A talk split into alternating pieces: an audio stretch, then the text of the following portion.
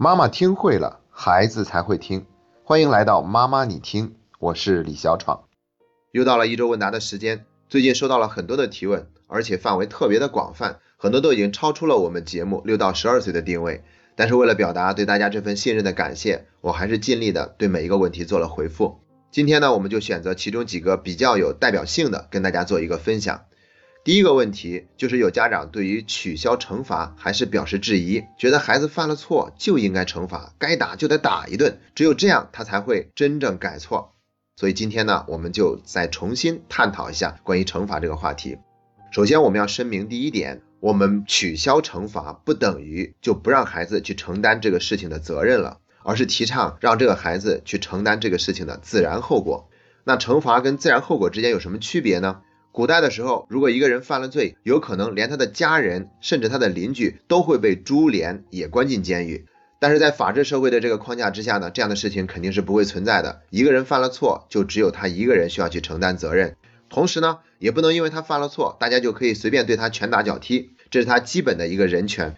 那像株连，他就相当于是惩罚，体罚也算是惩罚。而他如果犯了错要住进监狱，这属于承担事情的自然后果。比如说，孩子因为起床晚而迟到，那他就应该在学校里面遭受到老师的批评。说好了的，吃饭的时候不看电视，到吃饭的时间，孩子还在那看电视，最后这个饭他就别吃了，这就是自然后果。但是如果孩子因为学习成绩不好，所以就不能看电视了，或者说在学校里面又惹了什么乱子，回到家呢就不允许吃零食，玩手机游戏了，或者说最简单的一种方式就是直接打一顿，这些就属于惩罚。所以说呢，我们取消惩罚不等于鼓励孩子去逃避责任。接下来呢，我们再看一看为什么我们不要用惩罚的方式。第一个原因就是，当我们惩罚了孩子，孩子会在某种程度上获得了一种心理平衡。我犯了错，我受到了惩罚，那我就心安理得了。这样的话，他往往不会对自己错在哪里进行反思，所以有可能下次还继续犯错。当然了，如果我们惩罚的非常厉害，孩子可能会为了规避惩罚而让自己不犯错。但同样也有一种可能，就是他会提高自己犯错的隐秘程度。只要我犯错了没有被发现，那就不会被惩罚。所以孩子这样做呢，就是因为他没有对自己做错的这件事情去认真的反思，所以他还会想办法去钻空子。第二个原因呢，就是惩罚很容易激起孩子的对抗，或者让孩子活在恐惧里。这就是明知故犯的一个原因。你们越不希望我做什么，我偏偏做给你们看。为什么这样子呢？就是因为我们在惩罚的过程中打压了孩子，他不服气，所以他要对抗。那有的孩子是不敢对抗的，我们惩罚呢会让他服服帖帖。但从此以后，他也不是因为这个事情不对，所以才不做这件事，而是因为害怕受到惩罚。一旦他发现别人也做了同样的错事，但没有受到惩罚的时候，那在他心里面呢是会有一份羡慕或者嫉妒的，他会心理失衡。所以这样的孩子呢，是活在一份束缚里面，他会活得很压抑。第三个原因呢，就是我们惩罚的过程中，往往夹杂着自己很强烈的情绪宣泄，而且惩罚的动机并不是为了让孩子变得更好，改掉这个行为，而是想表达对孩子的那份控制，你就得听我的，我说了算。这也是为什么我们那种惩罚的方式往往会激起孩子对抗的原因，因为我们借机宣泄自己的情绪了，我们的反应过激了，超出了这件事情本身能够激起的情绪，所以他们就会反抗。在新加坡的教育里面是允许体罚孩子的，但是他们有一个非常严格的要求，就是一个老师要打孩子的话，必须有另外一个老师在场同意，然后他才可以打。他用这样的方式来回避老师因为宣泄自己的情绪而去打一个孩子。所以说，如果惩罚并不会起到一个好的效果，甚至暴力只会换来更多的暴力，那我们为什么还要用惩罚呢？难道就是因为我们惩罚完以后心里觉得舒服，出了一口气？而且我们说了要让孩子承担自然后果，而不是让他去逃避责任。同时呢，我们还可以给大家提供一些代替惩罚的方式，这些方式都是比较科学有效的，它的目的就是用来解决问题。首先，第一个方法叫做明确表达跟孩子不一样的立场。我听到你刚才骂爷爷奶奶了，这让我很火大。隔壁邻居说你乱按他家门铃，而且这样的事情发生了好几次了，这让我很生气。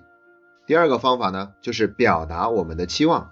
我希望到了吃饭的时候，我一喊你，你就能马上关了电视过来吃饭。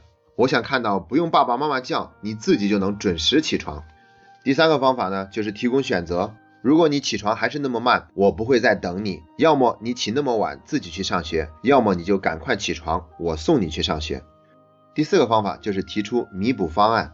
老师说你在学校里欺负小明，拿了他的铅笔盒，现在你可以打电话问老师小明家的地址，然后我们一起过去登门道歉，赶快把地面上的这些碎纸屑都收拾干净吧。以上这几种方法呢，很多都是防患于未然。在一个错误即将出现的时候，我们用这样的方式沟通，就会避免孩子犯下错误。所以呢，这些方式听起来的时候，会让我们觉得仅仅这样就可以了吗？是的，我们能够这样说，孩子就更愿意去合作。还有的呢，就是他已经犯下了错误，那我们就想办法让他去承担自然后果，或者说呢，跟他一块去探讨应该接下来怎么做。当我们有了更多可以替代惩罚的方法的时候，我想我们就不会对于惩罚看得那么重了。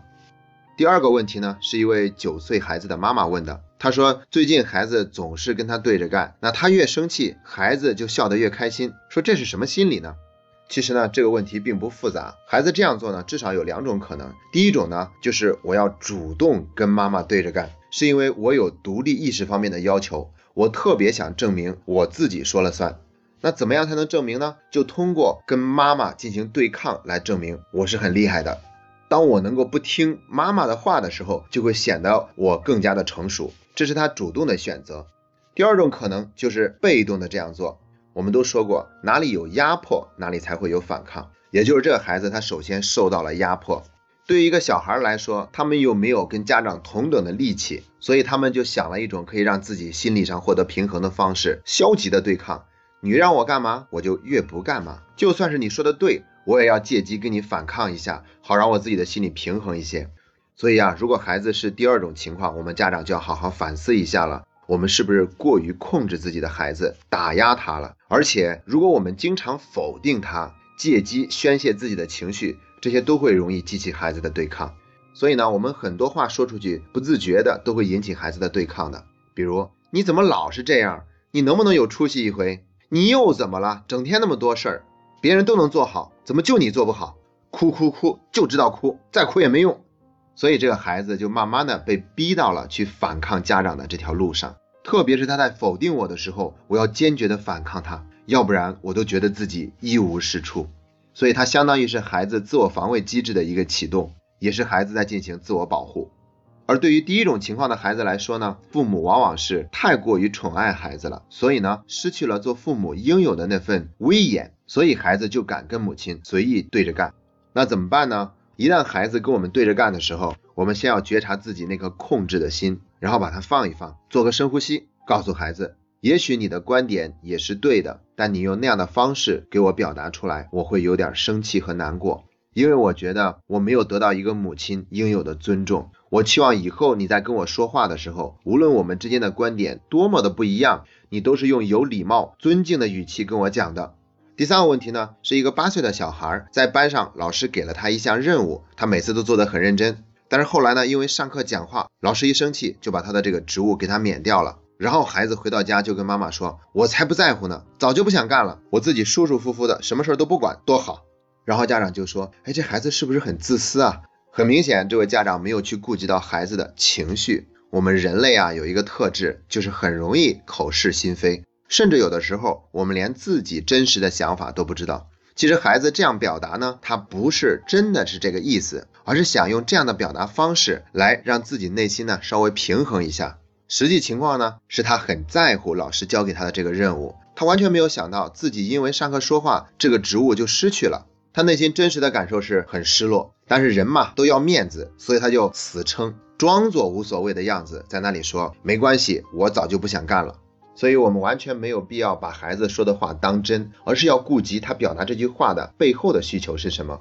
所以千万不要着急去评论或者纠正，哎，你这样想可不对哦，或者训斥孩子，活该！你要是上课不说话，也不会被老师给免掉，或者直接拆穿孩子，得了吧你，你就是很在乎，你故意装作不在乎的，这样都不好。我们应该认真的去聆听，然后跟孩子表达我们心里面真实的感受，并且在接纳孩子的情绪之下，慢慢的引导和鼓励孩子说出内心真实的感受。这相当于是在教孩子以后再遇到类似的问题呢他也知道我应该怎么样去表达自己内心真实的想法。关于这个回答的详细内容呢大家可以在喜马拉雅上去旁听一下我的回答。好了我们今天的问答的分享就到这里。虽然我们的节目有所改版但是我们继续欢迎大家向我们提问无论是在微信公众号里面留言还是在喜马拉雅留言我们会认真对待大家的每一个提问。感谢你那么爱学习这是妈妈你听陪你走过的第八十四天。